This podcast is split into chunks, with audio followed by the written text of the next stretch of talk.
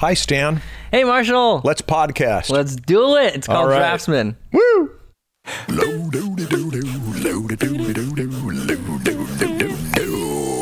It's the Dressman Show. Yeah. Haven't seen you in a while. What you been up to? Um, a lot of things. I've been prepping for the conventions. Uh huh. Well, we did Comic Con Yeah. a few months ago. That was really cool. I recorded a lot of people. We've been releasing some videos of me interviewing people. Yeah. Um, I've been prep- prep- prep- preparing for Lightbox and CTN. By the time this episode comes out, though, I would have already been at Lightbox. Okay. I believe But you're getting ready for that. we're getting ready for that. Good. What have you been up to, Marshall? I've been teaching. We did a draftsmanship boot camp in Orange County at Cura Studios that went really well. It was two days of six hours of lots of exercises. I taught a lot during it too, but there was a lot of pencil and pen time. It was And- sold out, right? Uh, yeah, it was sold out, and All right. and a few people came there because of this podcast. Oh, really? We had one student who came two weekends uh, from Colorado, Nice. uh, knowing about from this podcast. So this podcast has been something that's been important in my life. It's bringing students who make pilgrimages. They are actually traveling to study, which I think is a good thing. I think that when you make it so that it's an actual set the time aside, book the hotel room, do the traveling, that it somehow enhances the seriousness of it. I've had some of my most significant uh, educational times, like a week at a retreat, Yeah. because everything else was set aside Yeah, to you go into another world. Yeah. Have you done that? Have you had pilgrimages that were important to you? Yeah. I went on a plein air road road trip. Oh, really? Friend. How long? Yeah, we uh let's see. We we did a it was a full day. How long did it take to drive up the coast to San Francisco? Oh, it takes a pretty much a day. Yeah. A day. Yeah, I think it took longer than a day though because we would stop when we see something we would stop and go out and paint. Okay. Yeah. It Would Yeah. take longer than a day. Yeah, it take long. Yeah, 'Cause we'd paint for like an hour or two. when did you do this? Oh man, this was like maybe six years ago, Uh-huh. five or six years ago. Be- well, we were going to Monterey actually because there was the plein air convention that in Mm-hmm. Monterey that year, and so we we did a road trip and then we stopped there and then we stayed in Monterey for like five days and painted a bunch there. Mm-hmm. That was cool. I've always wondered how I love the California coast and just the whole West Coast, all the way up Oregon and Washington so much. Uh, thought about how nice it would be to do a summer of a road trip all the way along up the beaches and every town that you stop in that has an art teacher or a studio that you'd go there and you'd study with that. Uh, Well, that's a that studio. lot, though. It would be a lot, I know, but it was just a fantasy. I was just dreaming, Okay, maybe. cool. Okay. Nice. What are we going to talk about today? You bring it up. I'm the one who got it? Okay, I think we're going to respond. This one touched a little button. Uh oh. It's just not. Let's not press some little buttons. yeah. Uh, I love these podcasts. This from Stan opened a Pandora's box. Stan, quote, I feel there's no point in learning history because dot, dot, dot, unquote. Maybe I should ha- let you say that. You want to go ahead and say that? I feel no- That's a bad quote. I mean, that is a quote, but then I did say more after you did. that. The dot, dot, dot. Yeah. The dot dot dot is important. I acknowledged that studying history is important, you did. But, th- and but that I this, this don't do it very much, but I should. You've already repented. Yes. Sorry, am I being defensive?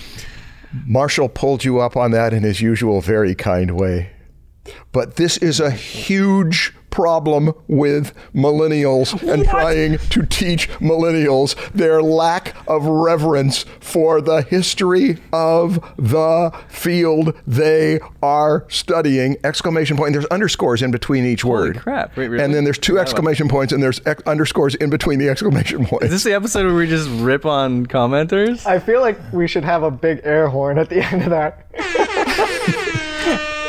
Wow. Uh, well, I got a problem with baby boomers. Yeah, this can turn into the, The whole generation. the whole Every single person. started the Vietnam War and okay. Uh, the first thing I want to address about this, it, you know, I do understand this. This is someone who is a teacher, Uh huh. and I'm going to tell you my suspicion. Uh huh. This is someone who is a teacher who is teaching in a university or in a place where students come in and they have to study. Oh, okay. It's probably a bad school. Well, let's not go that far. Let's let's just say because paper chasers it's easy to make fun of paper. Paper chasers are people that they just don't care that much about the subject. They care about getting that piece of paper at the end. This class is a notch on my belt. This degree is going to prove that I have the badge. And so it lends itself to an energy that says, what's the minimum I have to do? And so when you're hoping to make a connection of enthusiasm and love of the craft with a person where that's their energy is, it's it's it's it's a tough fit. So I do want to, since I'm so old, mm-hmm. in defense of millennials, I am around a number of millennials who care deeply about history. In fact, some of them know it better than I do. Some of them know that Sean. Uh, Sean is an example. Yeah, Sean knows all sorts of things about you, any subject you bring up. he it seems like he's an, he's an Oh. English well of it. With music history, I've got some students that know old blues. Uh, they they they've just they know the chronology. I've got a number of students who know the numbers of the Beatles albums as they came out, the order they came out, and the years that they came out better than I do. And I remember the years that they came out. So there's that. Is that uh, stereotyping millennials is one thing that we have to watch out for because uh, it just goes back and forth. Stereotyping millennials, stereotyping boomers. I don't know what to, the Gen X is, and I don't know what the next one is. But you got this category. You happen to be born in a certain year, therefore you've got these qualities. You may have had enough bad experiences, as I have had too, that just a lot of students that go through the colleges, they want to do the minimum. So there's the first thing. The people who do love it, let's focus on them. The people who, who care about history, uh, one of the reasons they care about it is because once you open up the Pandora's box of what happened before all of the wave of the stuff that's going now, there's almost always something that gets people excited. I saw it with the online students back at 2010 through 2012. As soon as they discovered Bouguereau, as soon as they discovered, uh, there's that Solomon uh, guy, I don't know if you know his paintings, um, a, a number of the pre Raphaelites, and I know that there are people who hate the pre Raphaelites, but forget about that the pre Raphaelites for craft. These are young students who care about the craft of painting. They discover the pre Raphaelites, they go crazy for it, and then they collect it all, and then they examine it, and then they find out that some of these artists were better at this, and some were better at that, and some of them had their career sh- uh, cut short, and they're just off and running with the kind of energy that a kid has when they're interested in something. So I am very big on history, but I am also not big on trying to get people interested in history who just aren't that interested. oh man, where do I start, Marshall? You start wherever you want to, because I'll a continue about something you said. So he is pointing out that he you know he said that millennials are not interested in history. And if you're going to play that game where you blame a generation for something, let's start with your own and maybe consider that maybe your generation sucks at teaching history. Yeah, but I'm not going to play that game though Yeah, yeah, because I don't think that's true. He might not have been saying. What he was saying is, I because I think he's a teacher. yeah. I think that he's found it frustrating that I get put into a room with all of these nitwits that could care less about the thing I care about, and so there, that's where that kind of thing comes from. I well, think. he did say that it was millennials. He did. A problem with teaching millennials is the history of the craft Yeah. that they are studying. I know that I was taught history in a way that would make me hate history. It was a bunch of it was a series of facts. What a shame. Yeah, I don't love it because I never enjoyed. I, I never had a teacher who had a passion for it and taught it well.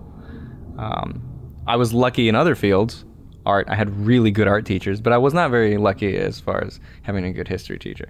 So every generation has bad history teachers, good history teachers, people who are interested in history, and people who are not interested in history. So stop stereotyping millions of people into one group.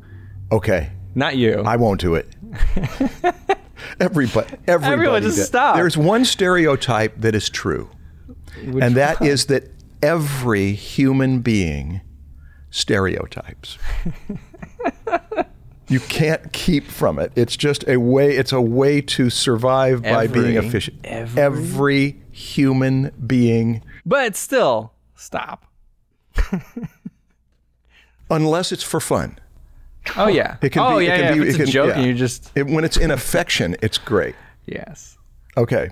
Cool. So we, the the stereotyping is one thing we have to get beyond. Yeah, we're Is- not lazy and entitled and Yeah. all that other crap. Yeah. I'm always preaching against laziness. Yeah, I know you are. When I've heard some people that have stereotyped millennials as entitled, and I've thought, well, what about Stan? What about my son? What about some of these millennials that I know that are some of the hardest working, most forwardly ambitious, most proactive people that are in my life personally?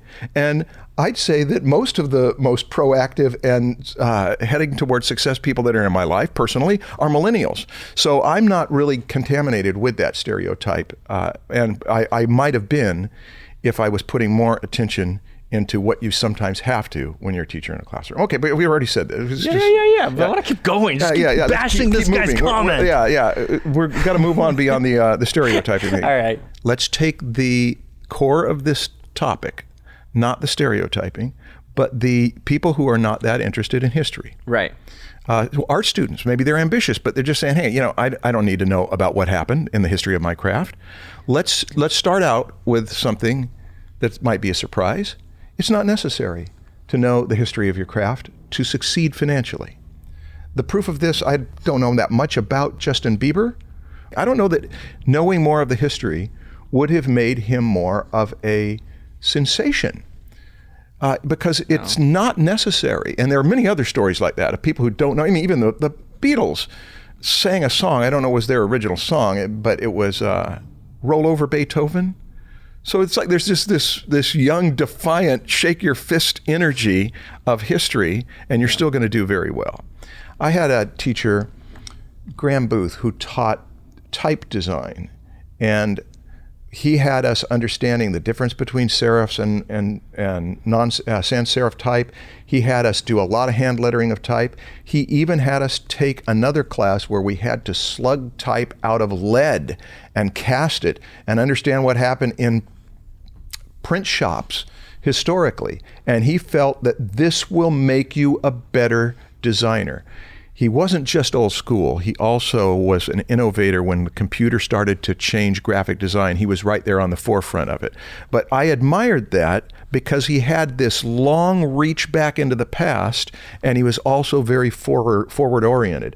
Robert Beverly Hale also wrote the, uh, I think Encyclopedia Britannica, it might have been entry on drawing. Oh, I thought you had- said he wrote the He, encyclopedia. he wrote the entry on drawing, and it was he has a tremendous respect for the old masters and the old craft, and he also had, I'm told, a tremendous respect for what happened in the 20th century and the disassembling of it. There's something about that broad view that's nice. But I want to get back to uh, Graham Booth. Uh, some of the best type designers don't know or really care that much about all of the technical evolution of how type changed. They just love shapes. They love how you can go thick and thin and make little curly cues on the end of that. I don't know how much Rick Griffin knew about the history of type. He may or may not have, but I do know that he was endlessly inventive when it came to playing around with letter forms. So knowing history is valuable, but I would not say that it's a game changer. I would not say that it's necessary. I'd say that it's something that uh, we'll, we'll deal with what it is. Go Yeah, I mean, and I don't- take, take from this. my own personal story. I mean, I don't. I, I think that I'm relatively successful right now in my in my career, and I don't know much history. Sometimes ignorance can be good, because it like if I put more of my attention on learning history, it might have taken some of my attention away from just learning just the pure science behind drawing and painting. Mm-hmm. I, I was ultra focused on that. and had no focus on the history. Knowledge can be burdensome too. Yeah. It can slow you down because you've got to have to think through too many options. Yeah. Or there may be a reason that we're born not knowing history. and that we're going to get it in bits and pieces. Now, I've got a question for you. What interest what makes you interested in anything historical? Usually s- stories. Like, well, history. Yeah. Yeah. like when it becomes human and there's an actual a story to it and an, and a, an experience you can learn from that's what i like and i know that's the proper way to learn history that we've we've talked about this but when it's a series of facts and names to remember that's when i don't like it and um, when i talk to a lot of people who know a lot about art history the conversation becomes that exactly that it's not stories it's name dropping and it just it pushes me away There's there I think is a hunger that naturally leads children do it. You know, they tell me about tell me about what happened uh, with grandpa. Uh, tell me about uh, what it was like when you were a kid. They are naturally wanting to know the difference between now and then. And those things, uh, you can't keep that from happening. They will get curious. And I think the same thing happens in our artistic development. That there comes a point where we want to know this is so hard for me. Was it hard for people before me? Uh, this is. Uh, this is enjoyable, but there's something that I'm wondering whether I could get away with doing this. Is there anyone who has done that before? That's where history becomes relevant because it's sort of like if if knowledge is like food, you don't want to just take in all of this food and not have any hunger for it. You usually have hunger for it because you want to do something, so I need something that will nurture me and strengthen me to do it. And that's where the, uh, the study of history becomes a joy. yeah And reading biographies, I I think if you're going into any profession, isn't it satisfying to look at the people who've done the best in their profession and read how their career changes happened, how they had disadvantages that Yeah, made them rise to the occasion? I mean, I told you how I was listening to a lot of uh, interviews from Mixergy, yeah. And that that's kind of history. I mean, It it's is. not that long ago, but it's That's right. history of successful companies from, you know, a generation ago and, and how they did it. And you can learn from that. And I really enjoy that. I read um, Elon Musk's biography and I really enjoyed that. Mm-hmm. So, like, when I can relate it and I can learn from it, I really enjoy it. Yeah. It gives you context. It lets you see where you are. It's like when you live someplace and you say, I want to pull the map back and see where I live in relationship to other places. That can be satisfying in its own right. But there's another thing that it gives it gives ideas. When you look at the old stuff and you see how tame or how wild or how different it was than things are now, it can, to the creative observer and to the creative producer, stimulate things that you would never do by just looking at what's going on right now. And you're right, history as story is the great secret. That's why the best popular historian to me right now is Ken Burns. I mean, I didn't discover him until 1990, and I've only seen an, uh, a, maybe a third of the documentaries he's done. But he is one of the best storytellers I know. And some people don't like his stuff because it goes slowly, but that's because they won't sit and give it 100% attention. Those documentaries are just great. He always finds a story, and he always brings it around to to the human condition and what it's like to live in a human body and be in life. Civil War is a great one to start with. I've already mentioned it, but just the first episode of the Civil War will have you if, if you aren't moved by the first episode of the Civil War by Ken Burns, 1989, then don't bother with the rest of his stuff. But if you are moved by it, then you might go to the West. I just watched his one on the history of radio, uh, an empire of the uh, of the air, empire of the air, which is I it was just great. So, history is a treasure chest. Yeah. You can keep digging into it, and the more you dig into it, especially of the last hundred years, because so much of it's been documented, the last two hundred years. Uh, but even before that, you start going back thousand and thousands and thousands of years, and we've still got writings of them, and you start to put together all the curiosity that it can arouse. It's just it, it's it's worth a lifetime. Yeah. Have you listened to Dan Carlin's? No, I don't know it. What is it? Uh, Sean and, and my brother recommended it to me. Um, they're extremely long. Um, Hardcore histories. hardcore history, right? Um, I've li- I've listened to a very small portion of it, but I, I went through the whole one about uh, I believe it was World War One. But I, yeah, I really enjoyed it. It was like ten hours or maybe even more. yeah, a lot of those can They're go ex- on. they're They're, like in long. three-hour chunks. But he's so good at telling the story and getting you in the um, in the be, uh, feeling like you're part of that world. Yeah. Uh, that it yeah, it's just it's it's almost like just watching a show on Netflix or something, you know. But it's real. It- It's it's true. So yeah. Well, there's a, another He's thing that it, that it prompts is that it prompts appreciation.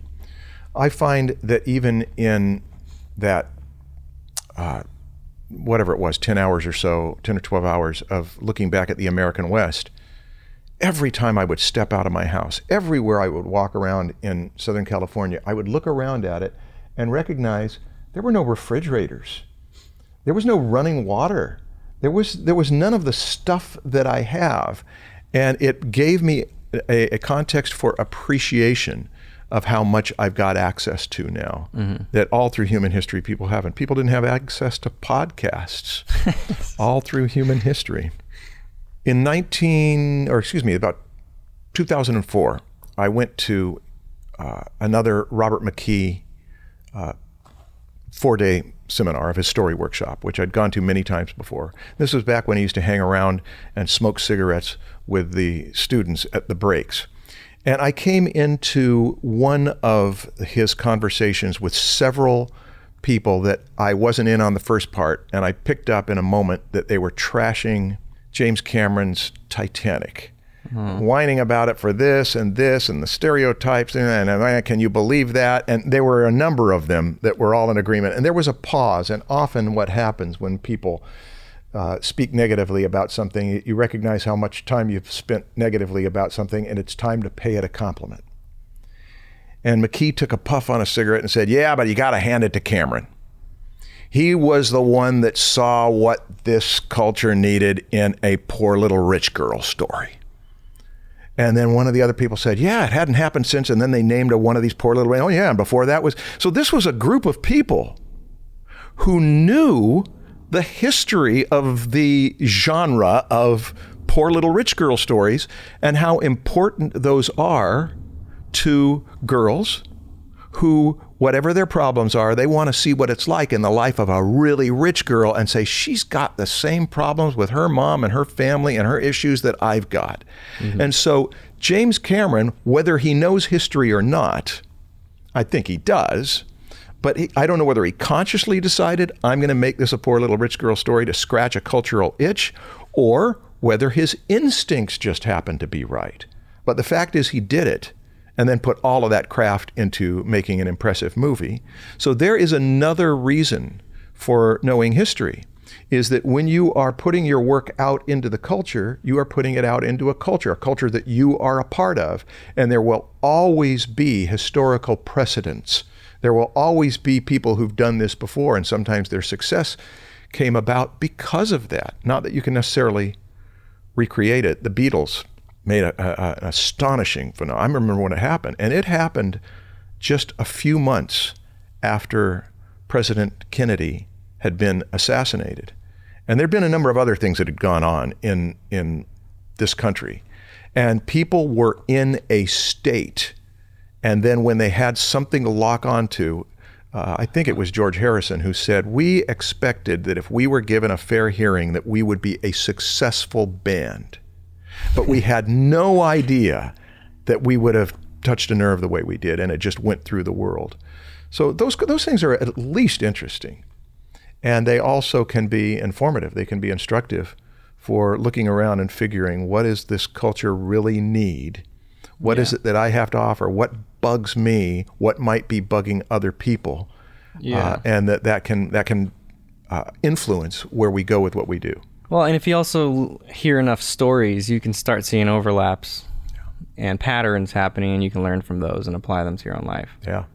Biographies. I mean, reading Dr. Seuss's biography was very convicting to me. He was he was great as a children's book writer and illustrator. He was terrible as a collaborator as a filmmaker. He uh, was a control freak. Uh, he he made people miserable when he tried to work with them. And the thing I got out of that is that when you got your niche, you may try some other things, but he wasted a lot of time and put himself and other people through a good deal of misery as well, uh, doing things that were he was not fit to do. So that's you just read one person's story whom you've admired a lot, and you're going to spend six to ten hours reading about their life, and you look at the pattern, and then you look at the lo- pattern of your own life, and you say, let's not carry through with that pattern. All right, let's do uh, voicemail. Alrighty. Hi Proko, my name is Antoine. I follow you from Strasbourg, a lovely city in France. Thank you very much, first of all, for your anatomy courses. They really help, help me a lot. I hear you guys often talk about uh, Reilly method and Loomis, but do you know Burne Hogarth? Uh, what is your opinion about him? He also man. has a constructive approach in drawing, and I find his uh, pieces very inspiring. Have you studied these techniques, and what are the pros and cons of his approach? Thank you. Should I go or you want to go? I have a pretty quick one. Um, I've used his books only to reference other thing and, and just get minor inspirations from it. Um, I know I used his book on hands a lot just to see how he designs knuckles and tendons. Um, but I, I feel like a lot of his drawings just don't have bones in them. They're they're, they're noodle people. I, I don't like his drawings, and it's really difficult to study a book where I don't like the way that they um, design the anatomy. His anatomy might be accurate, and you could get information from it, but it's like why not just go to Richer and Goldfinger to get that same information? That's my take on it. I know a lot of people love him, but I'm not crazy on his drawings. Okay. What's Want me to go? Yeah, I spent a week with Burne Hogarth. with him. Yeah. In 1989, I think it was uh, when 1989 turned to 1990, went to spend a week with him at Scottsdale Artist School in Arizona. My buddy, JD, and I went. It was our pilgrimage. And it was, uh, oh gosh, Hogarth was a character. If you ask around and want Hogarth stories, you will hear many of them. I can do a pretty good impersonation of him, but I'm not going to do it right now because I have to get up on my feet and throw chalk and tell people and, and yell at them and, and shake fist. Uh, he he was yeah he was endlessly interesting, but just because he was so keyed up and ticked off and angry and warning students about you know, you're in the form of the figure. So That's great. but his his book dynamic figure drawing which is the one that i copied all the way through i And it delivers on the title. It is extremely dynamic. yeah Almost too much. i copied all the way through that book but i didn't learn a thing partly because i didn't have a teacher explaining it and if you try to read his books they are not going to enlighten you. They're probably going to confuse you. I would read those paragraphs multiple times and stop and think, what did I just read? And then read them again and stop and think what I just read. And I wore myself out because Why? that was, uh, it was the opposite of what I mentioned a few weeks ago about how uh, Jack Hamm and Andrew Loomis and Stephen Peck have a spirit of nurturing the student, of gently helping the student. They are they are a conscientious guide. They say, "Oh, you could trip there. Now watch out. Let's just take your, your foot a little slower there, and we'll be okay." And Hogarth does not have that spirit at all. It's a it's a slam down. You know, the gavel has come down, and I have this. This is the way it is. And so, if you don't get it, they are those paragraphs. With the exception of dynamic light and shade, uh, dy- dynamic light and shade is easier to read. It's got better text. The other books, it's really, really hard to read. I suggest don't read them. But here is the advantage of Hogarth is that he was such a remarkable draftsman that it occurred to me when he would demonstrate and put lines around things that you could you could take an alligator body and you could have him slice through it this way and he'd know the cross section. You could slice through it at an angle and he'd know how those things would stretch out. He was just extremely knowledgeable and and Yeah. skilled. But his aesthetic, one woman in my class, I use Hogarth stuff when I teach anatomy. One woman said, I'm sorry that I leave your class so often, but every time you show one of those pictures by Burne Hogarth, I start to get physically ill. What? And so I said, okay, I. I, I understand. Wait, what? What is that? Why? Because the aesthetic is that, you know, all, all of these superheroes and these dynamic points, there's an artificiality. Oh, okay, yeah. You see it most in his last one, uh, the dynamic wrinkles and drapery. When you look at those characters that he's got in motion, there is an artificiality in there that is so amped up. It's amped up almost to grotesquerie. Uh, but I don't, I don't trash Hogarth's books because they are great for showing how forms relate, simplified forms relate to organic form. And even though I don't recog- uh, recommend dynamic anatomy, because it's so artificial, there is something valuable in going through all the muscles of the body and exaggerating them. He turns them into balloons as much as anything else. And what I prefer over Bridgman, even though Bridgman is harder to understand, is Bridgman turns those muscles into rock and he chisels them. Uh, Hogarth, much more like swollen people on, on steroids. Swollen noodles. yeah. Noodles have been sitting in soup for too long. Yeah, well, there's if, if you if you seek through the internet people's opinions about Hogarth, you will be busy for a long while, and you're going to find praise from people that he helped a lot. I mean, they, It's he, a he helped me. I I did reference Hogarth um, in many of my anatomy lessons. Mm-hmm. So I you you know you can definitely get good information from it. You just got to be careful. Like with same I say the same thing about Bridgman. It's like there's so much good stuff in there, but be careful because there's like there's little booby traps in there. Yeah, yeah. The pictures can be useful, um, and and then to have a uh, to have any peers that are also studying anatomy that can look at it and offer negative feedback. I think I will tell one. I'll tell one story. Uh, it was in this one week that we paid all this money for to do this pilgrimage. Burne demos- demonstrated and drew the entire time and would then turn and lecture and then go back and turn and lecture. And then by day two, he was talking more about politics than he was about anatomy. And by the time we got, got to day three, he was on everything about political stuff, about the oil crisis, about how it can be solved, about religion and mysticism and the problems of this and that.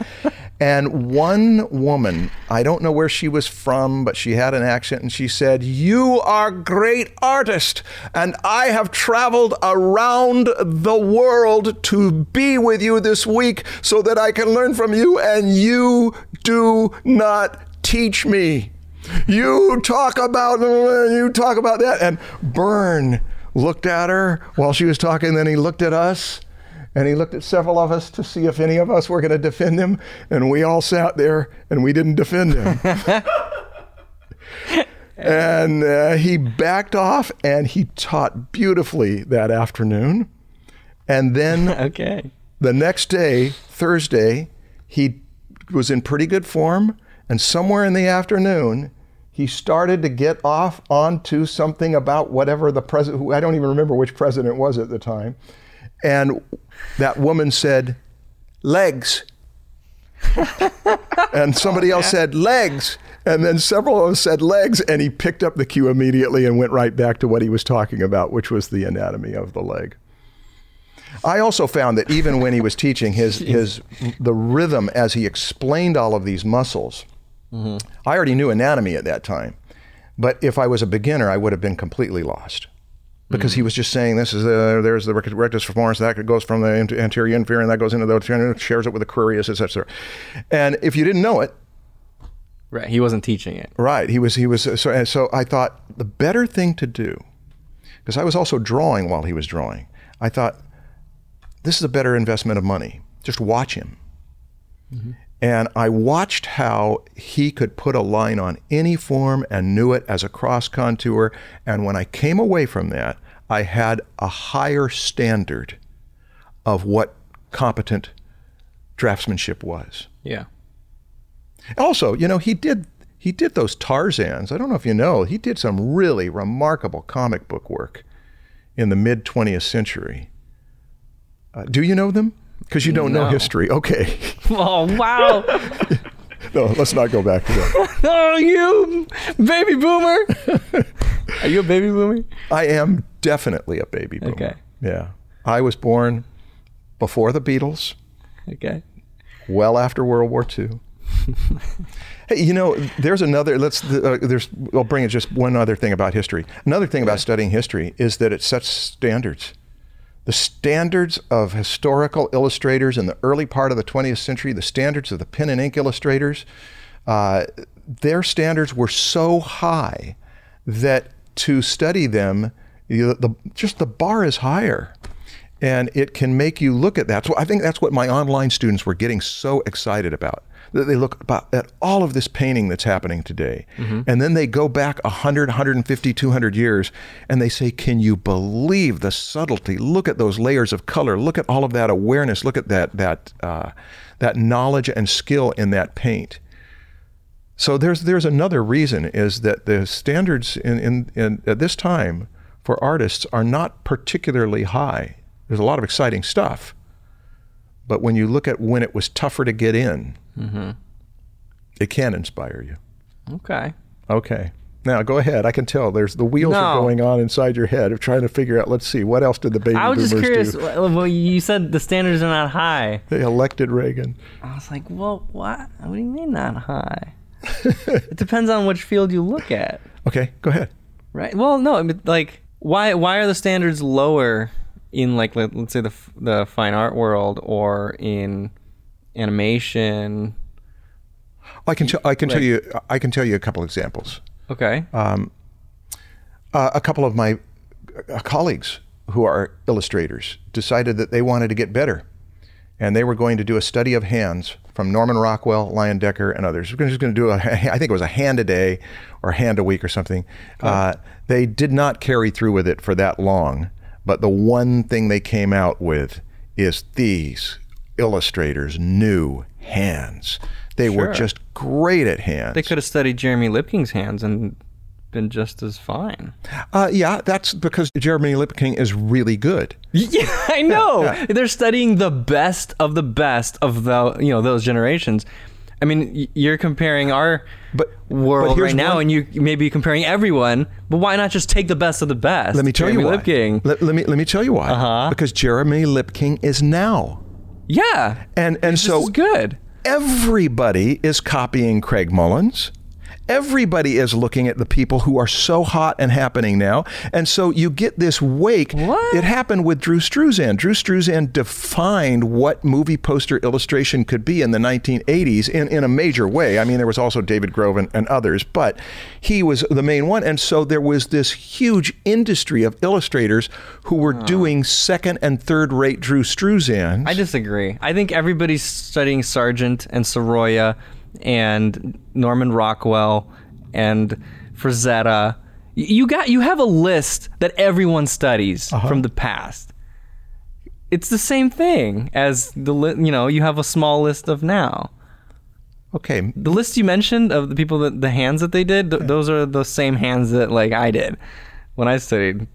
Well, that's because you've been in a good environment that digs into history and says, here are some of the best. Yeah, but you're bringing up the point that if it's now, you're studying the same one that everyone else is studying. Uh, Drew Struzan, when I first met him, I asked him a question that he laughed in my face. I said, What airbrush do you use? Oh, a technical question. Okay. Okay. Uh, but when, when pressed on this stuff, he said that he learned to draw, and I'm quoting him exactly here because I wrote it down. He said, I learned to draw from Rembrandt, Daumier, and Pontormo. I learned composition from Cézanne and Degas, and I learned color from Monet. So he's Okay. got this treasure chest of history, and he said, My color will be like that. My line quality will be like Pontormo. My my layouts will be like you've got a lot of Michelangelo in there, you got a lot of Mucha in there, you got a lot of Leyendecker in there. He didn't even mention them. But I think that part of what contributed to his greatness, I mean, he would have been great in any era, I think. But I think part of what contributed to it is that he pulled from stuff that wasn't happening now and then consolidated it into stuff that is happening now. When we saw that Alice Cooper album cover, we didn't know that it was Leyendecker. He did that Tony Orlando and Dawn. We didn't know that was a Leyendecker style. We just knew it looked cool. And it looked cool in the 70s when nobody knew who Leyendecker was. It's just that the aesthetic had established itself and will never go out. Leyendecker and Mucha uh, uh, keep coming back. Uh, Yeah. Sargent keep coming back because they'll never go out of style. Yeah. For not for long. Yeah. I just don't, I, I think it's just as useful to study masters who are currently living. It is, but our topic Just is be- history. Come on. was making the argument for digging into the treasure chest and not just looking at the stuffs on the knickknack shelf that you bought this week at IKEA. That's an unfair. Sure it is, but I'm a boomer. Oh man. All right. Well, is that it? Oh no, we we'll leave it at that.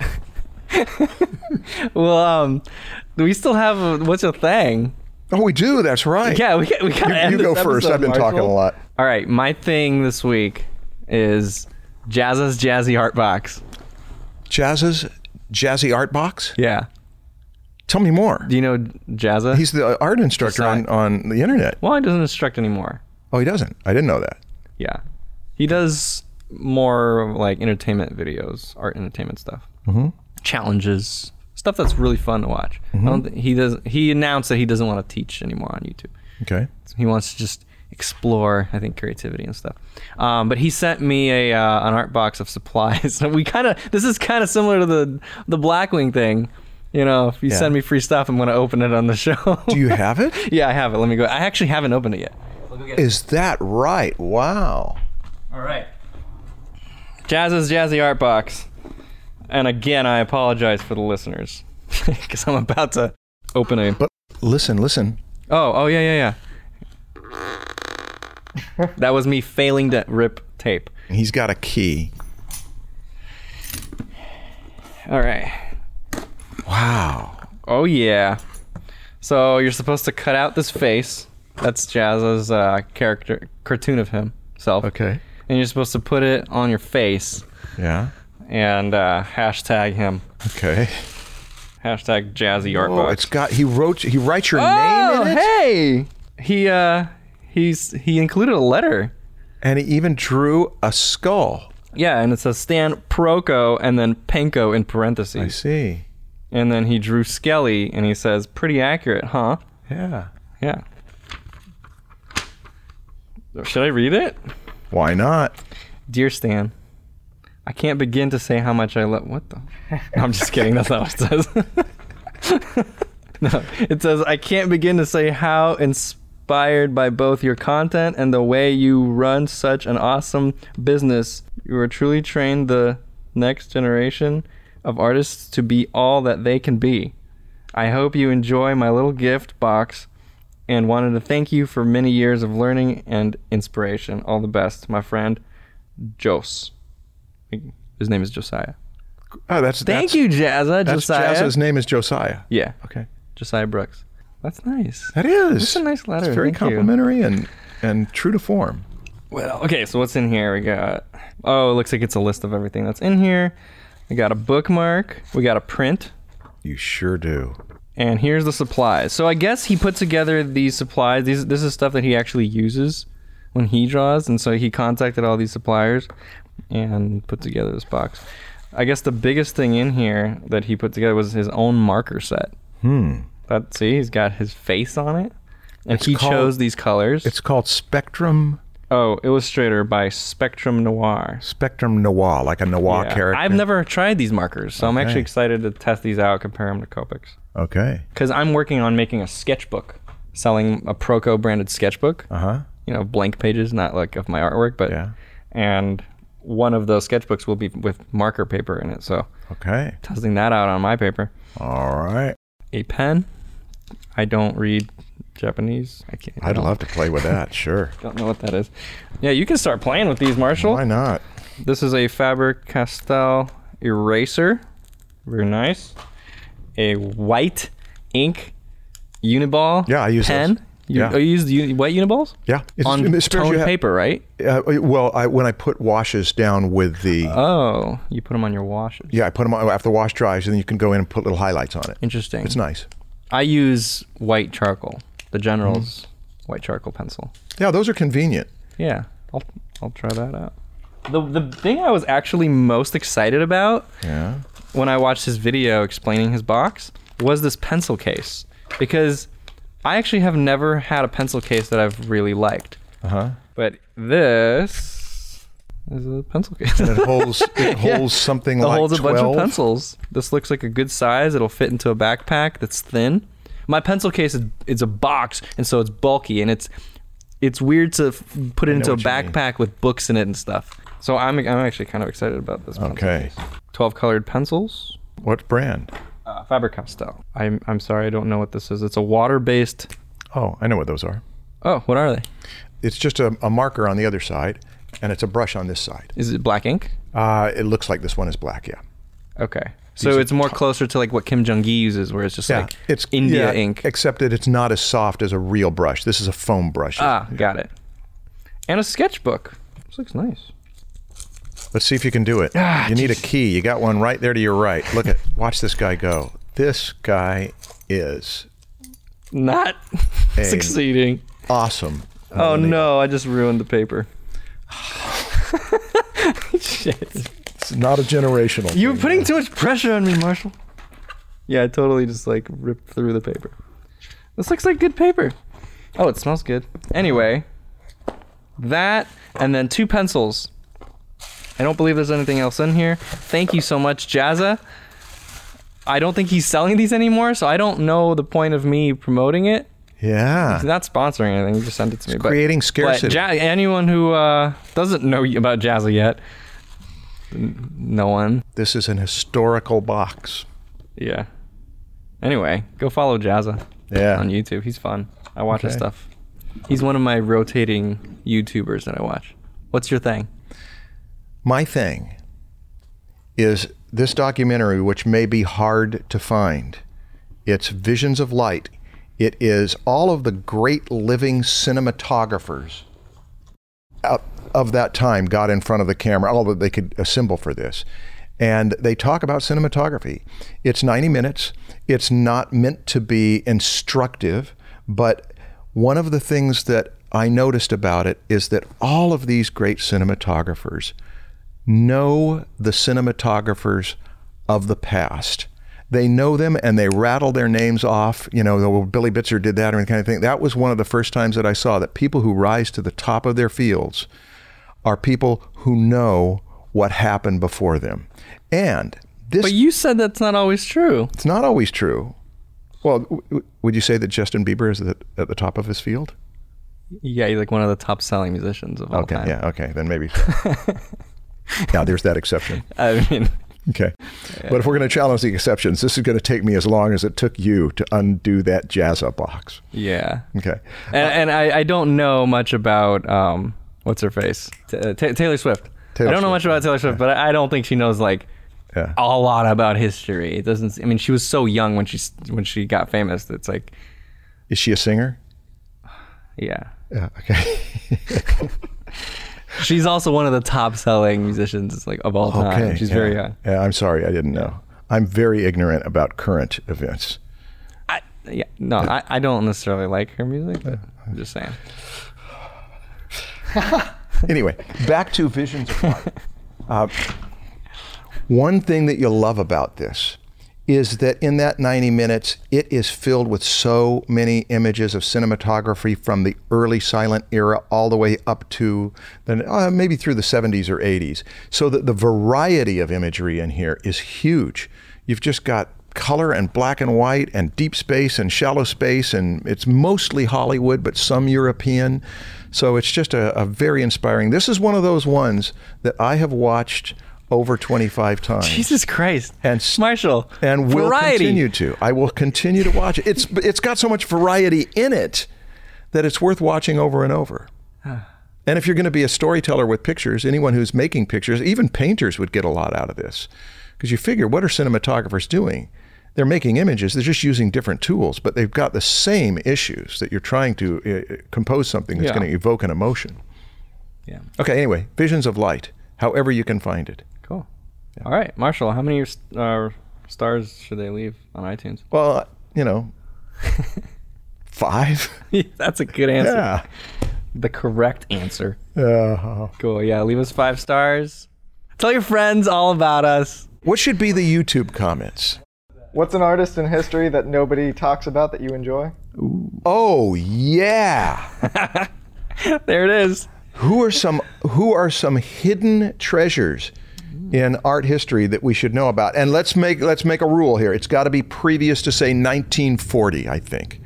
Really? Yeah, yeah. Because otherwise it's like, Like the birth. That's the birthday of the artist.